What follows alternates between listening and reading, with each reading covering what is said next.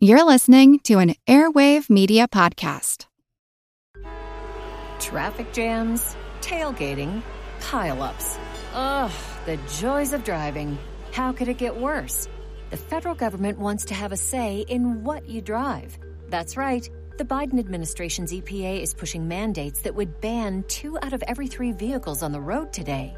Don't let Washington become your backseat driver. Protect the freedom of driving your way. Visit EnergyCitizens.org. Paid for by the American Petroleum Institute.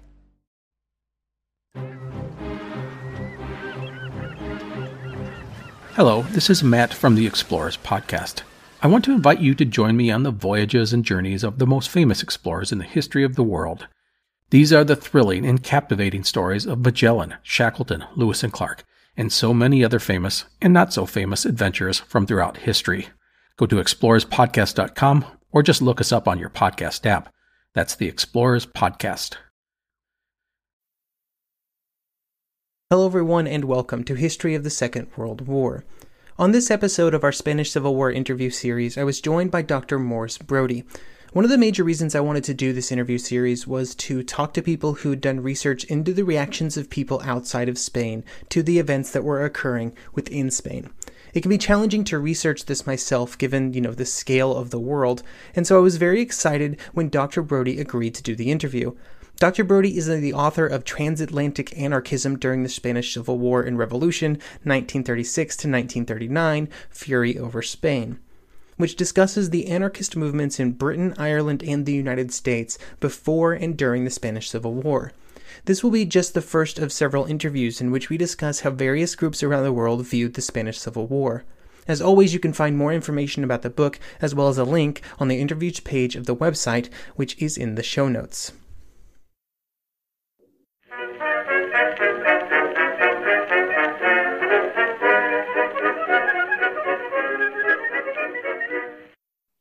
Hello, everyone, and welcome to the Spanish Civil War interview series. Today I'm here with Dr. Morris Brodie from Queen's University in Belfast and the author of Transatlantic Anarchism During the Spanish Civil War and Revolution, 1936 to 1939 Fury over Spain. Uh, how are you doing today?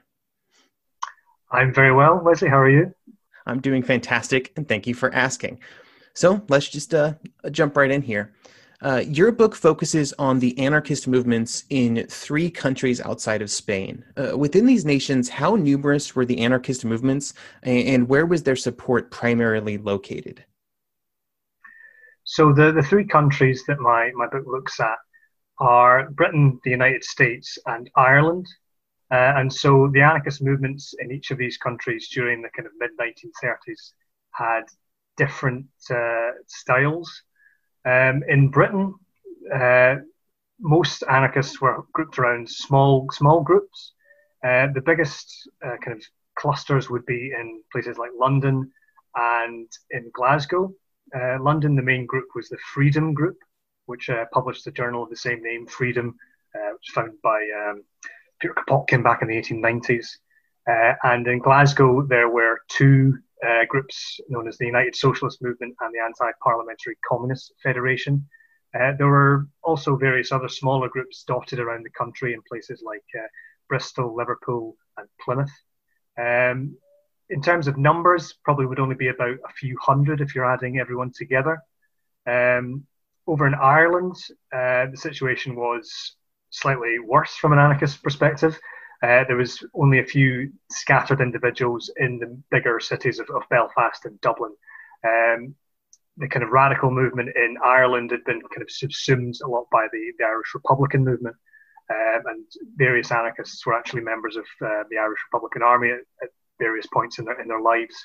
Um, so anarchism was certainly weakest in, in Ireland at this point. Uh, in the United States, uh, the makeup is slightly different again. Uh, there's kind of two broad streams, I suppose you could say. Uh, there's the kind of labor orientated anarchist, anarcho syndicalist aspect, um, which is kind of the leftovers of the industrial workers of the world, the IWW or Wobblies. Uh, and they're kind of grouped around still in cities like uh, Detroit and Chicago. Uh, then you've also got a, an immigrant am- anarchist movement, um, people coming over from mainly Europe. So you have an Italian anarchist movement, you've got a Spanish anarchist movement, uh, Eastern European kind of Jewish anarchist movement, Russian anarchist movement. And these kind of follow um, immigration patterns in that they're grouped quite a lot around the coast. So there's lots of groups in New York and places like New Jersey. Uh, there's also uh, several groups in Los Angeles and uh, San Francisco and other parts of California. And there's also a kind of Spanish anarchist community in, in Ohio and some of the Rust Belt areas. Uh, in terms of numbers, um, the best way of looking at that is through newspaper circulation.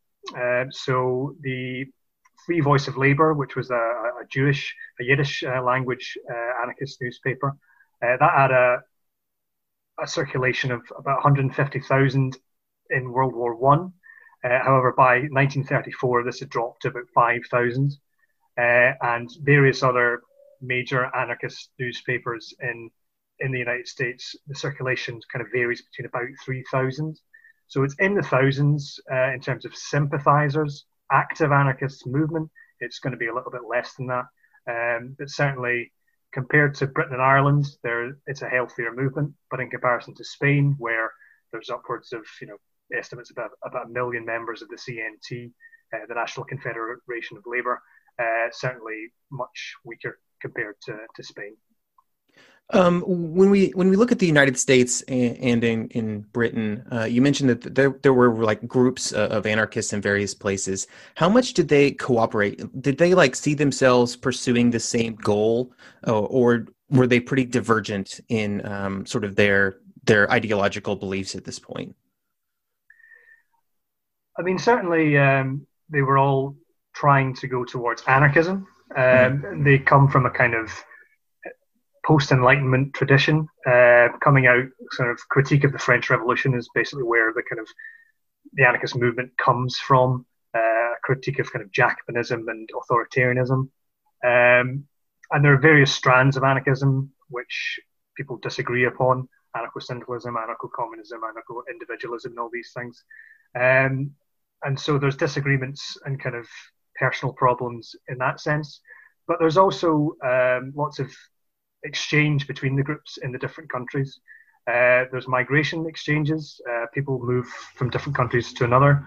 Um, for example, there's uh, an Irish anarchist called uh, Patrick Reid who comes to Spain to fight in the International Brigades, who was born uh, on the ferry to Liverpool uh, in England from Dublin to, to, Irish parents, lived in England, then went back to, to Dublin and, and Ireland, and then to, to the United States. Um, so he's kind of bringing anarchist ideas with him. Uh, people like uh, Rudolf Rocker as well and Emma Goldman. Uh, they would also bring uh, anarchist ideas. And newspapers were exchanged. There were um, kind of ways that young anarchists, for example, who created a, a newspaper called Vanguard, they would send correspondence to uh, an older English anarchist called Tom Keell, who lived in um, Whiteway Colony, which was a kind of anarchist style colony in, in, uh, in the south of England and they would exchange literature, they would exchange correspondence, uh, books. Um, there was also, um, in terms of coordination, there was a thing called the International Working Men's Association, uh, which is a kind of reimagining of the original First International, um, the famous one with uh, Karl Marx and uh, Mikhail Bakunin.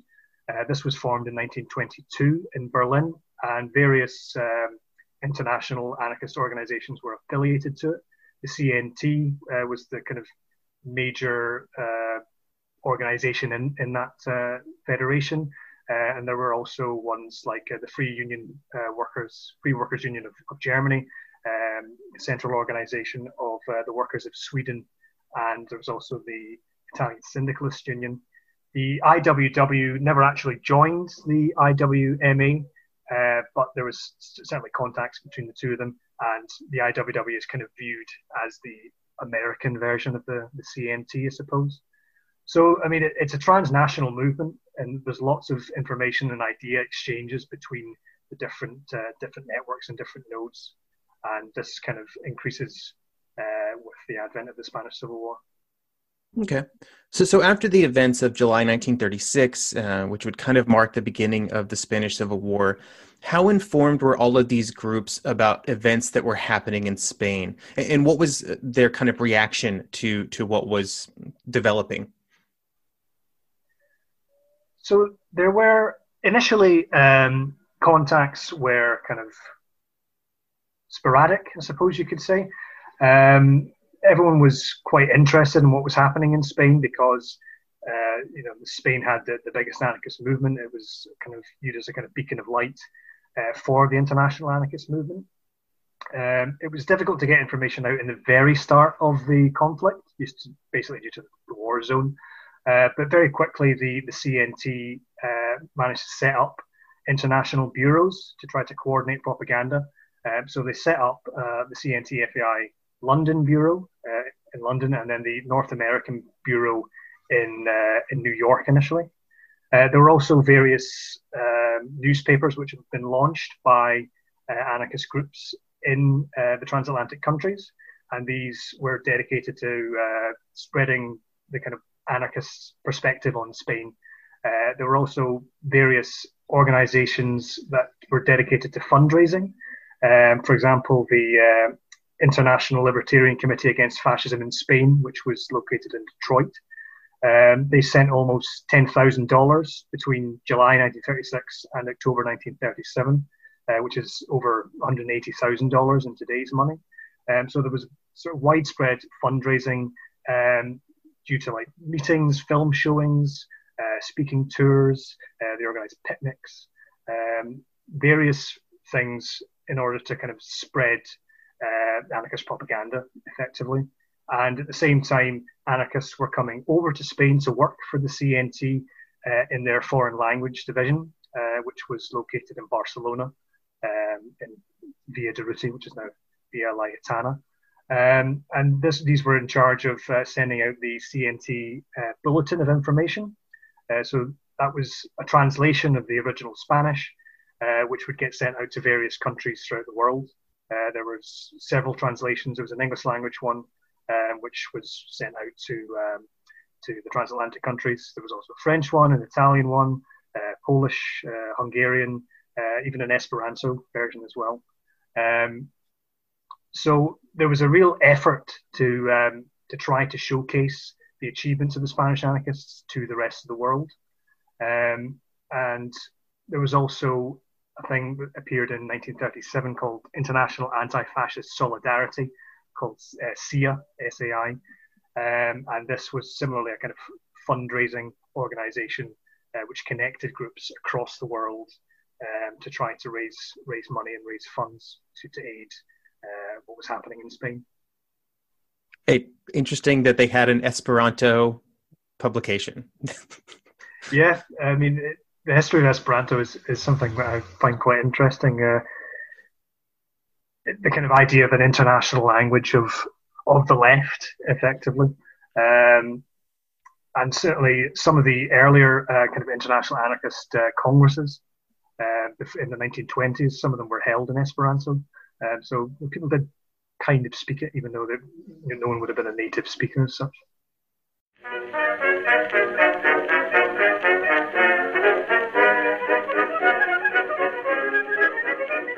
eBay Motors is here for the ride.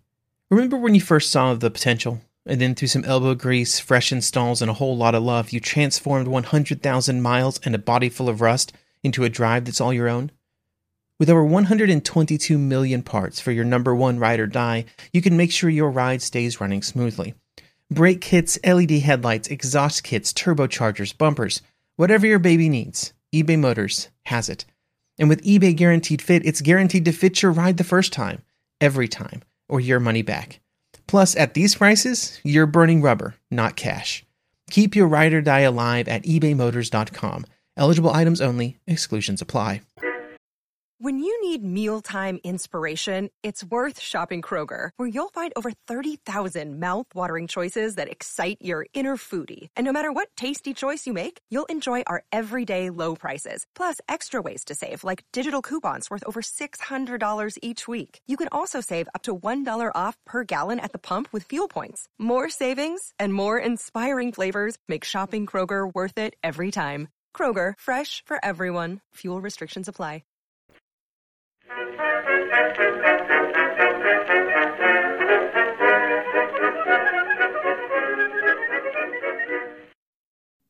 Uh, so uh, on the communist side uh, of the of the Civil War, there's the, the very well known international brigades.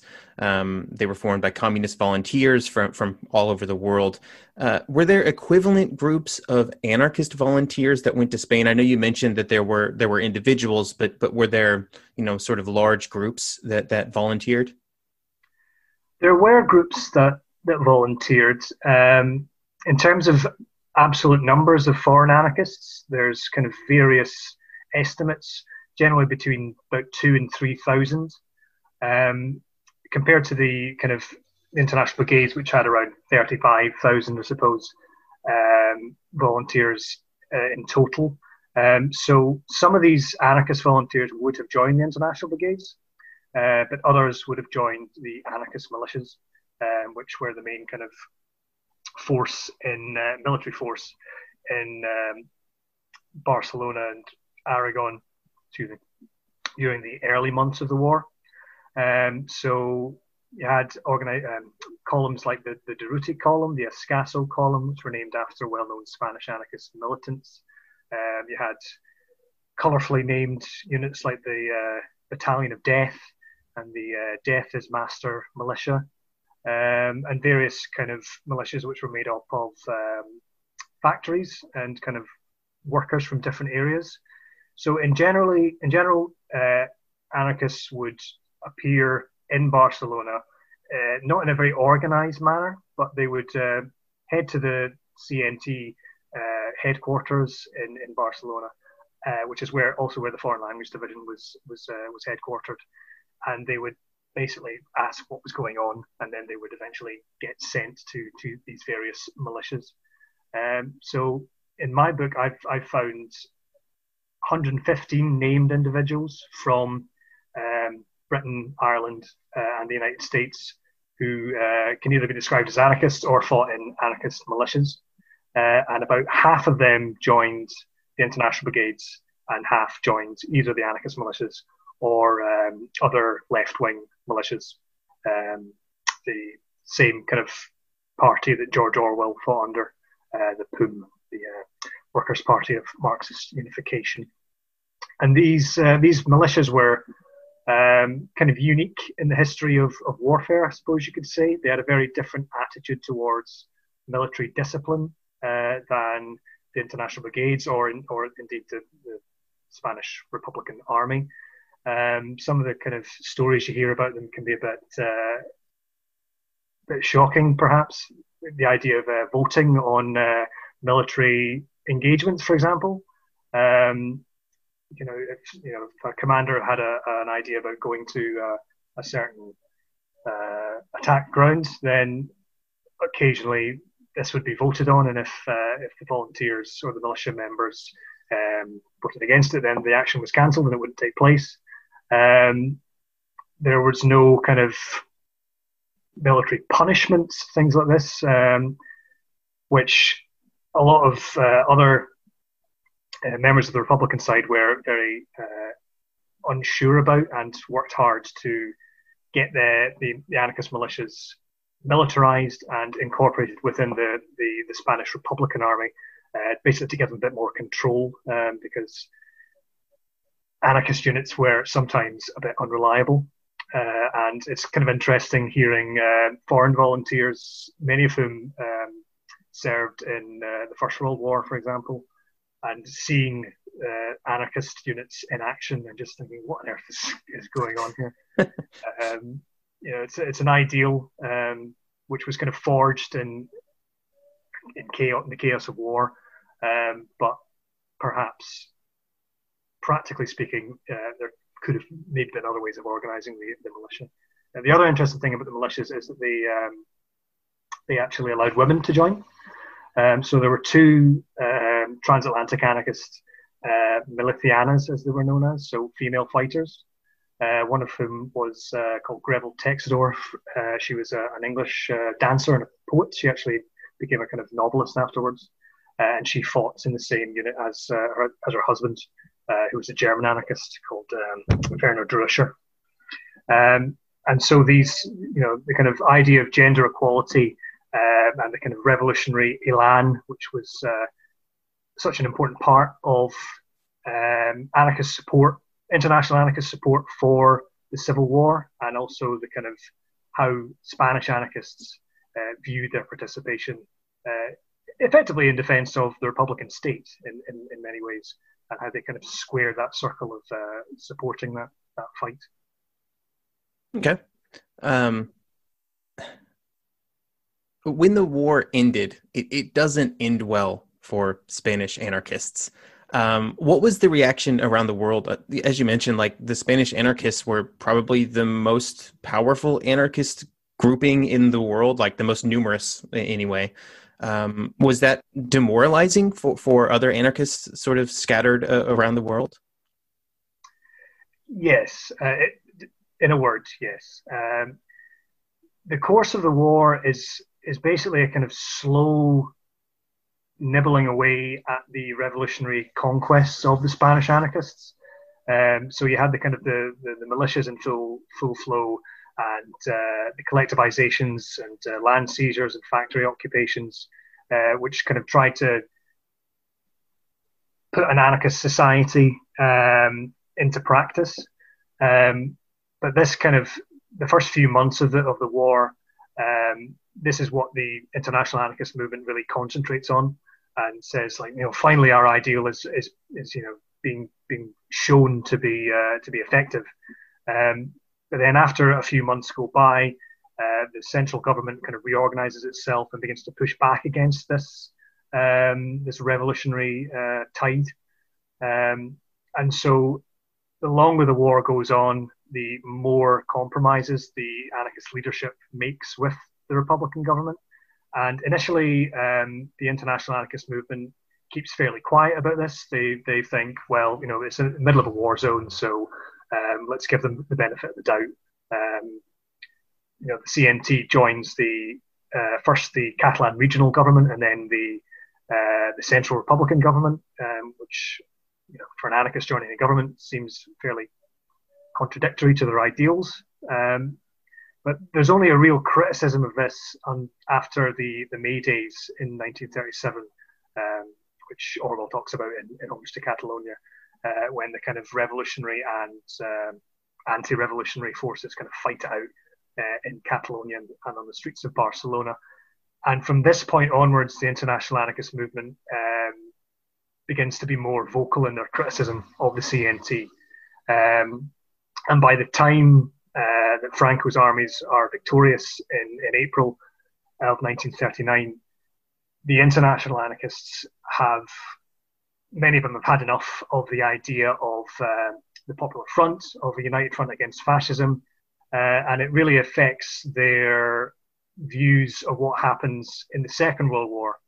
Uh, and there's a split in the anarchist movement over whether to, to support the Allies against the Axis powers um, and whether to wash their hands of of, uh, of the alliance and simply go out, take up an anti-war perspective similar to uh, the majority of anarchists during the First World War. Um, so there is a feeling of, of devastation um, when the Republic falls and when the, you know, the, the cause is, is defeated.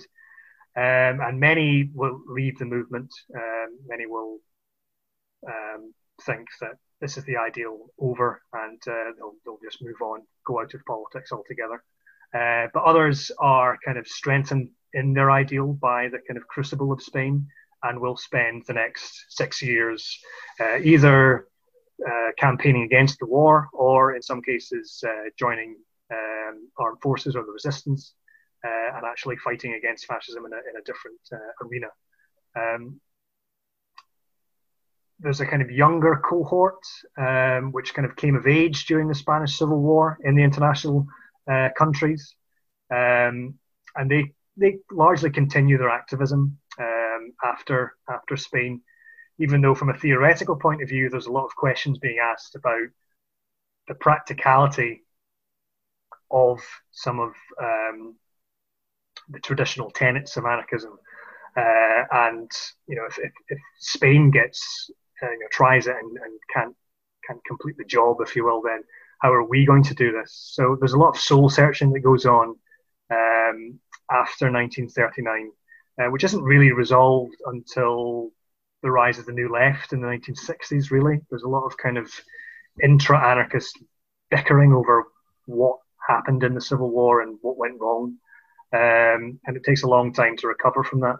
Um, but there is this idea that the anarchist movement just collapses after the, the end of the, the Spanish Civil War, which isn't really true.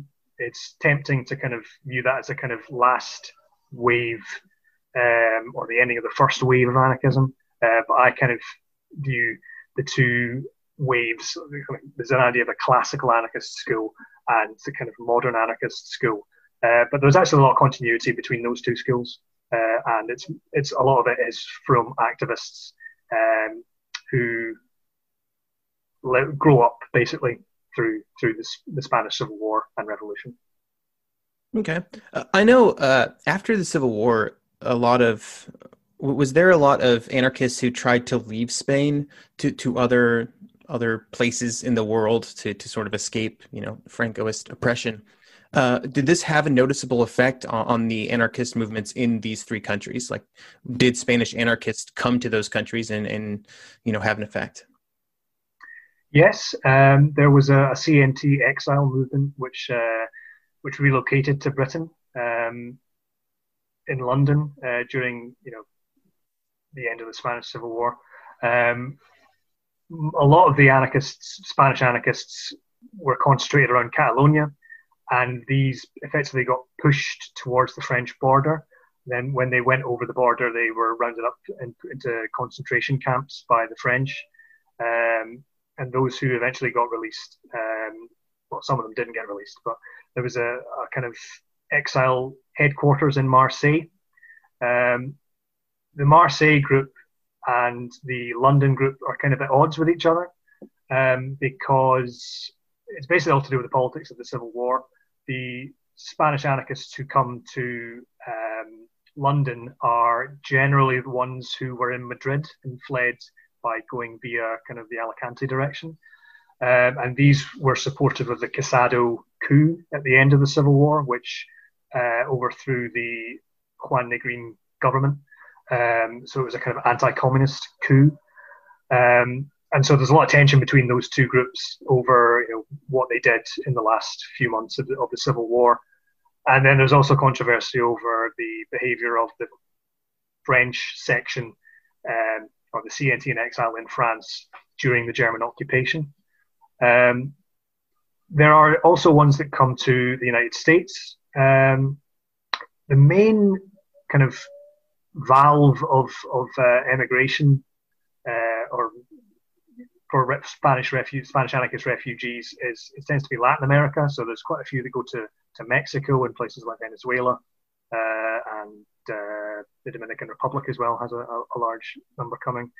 Um, there is a uh, a Spanish anarchist exile um, newspaper which appears in um, in the United States called España Libre, uh, Free Spain, uh, which is um, which is edited by a, a Spanish anarchist, uh, Felix Martí Ibanez, um, who, who's fled um, from from Catalonia. Um, and there's also there's there's already quite a large Spanish diaspora community in in the United States. Um, so I suppose from that sense, the victory of, of, of Franco means that they can no longer return to Spain.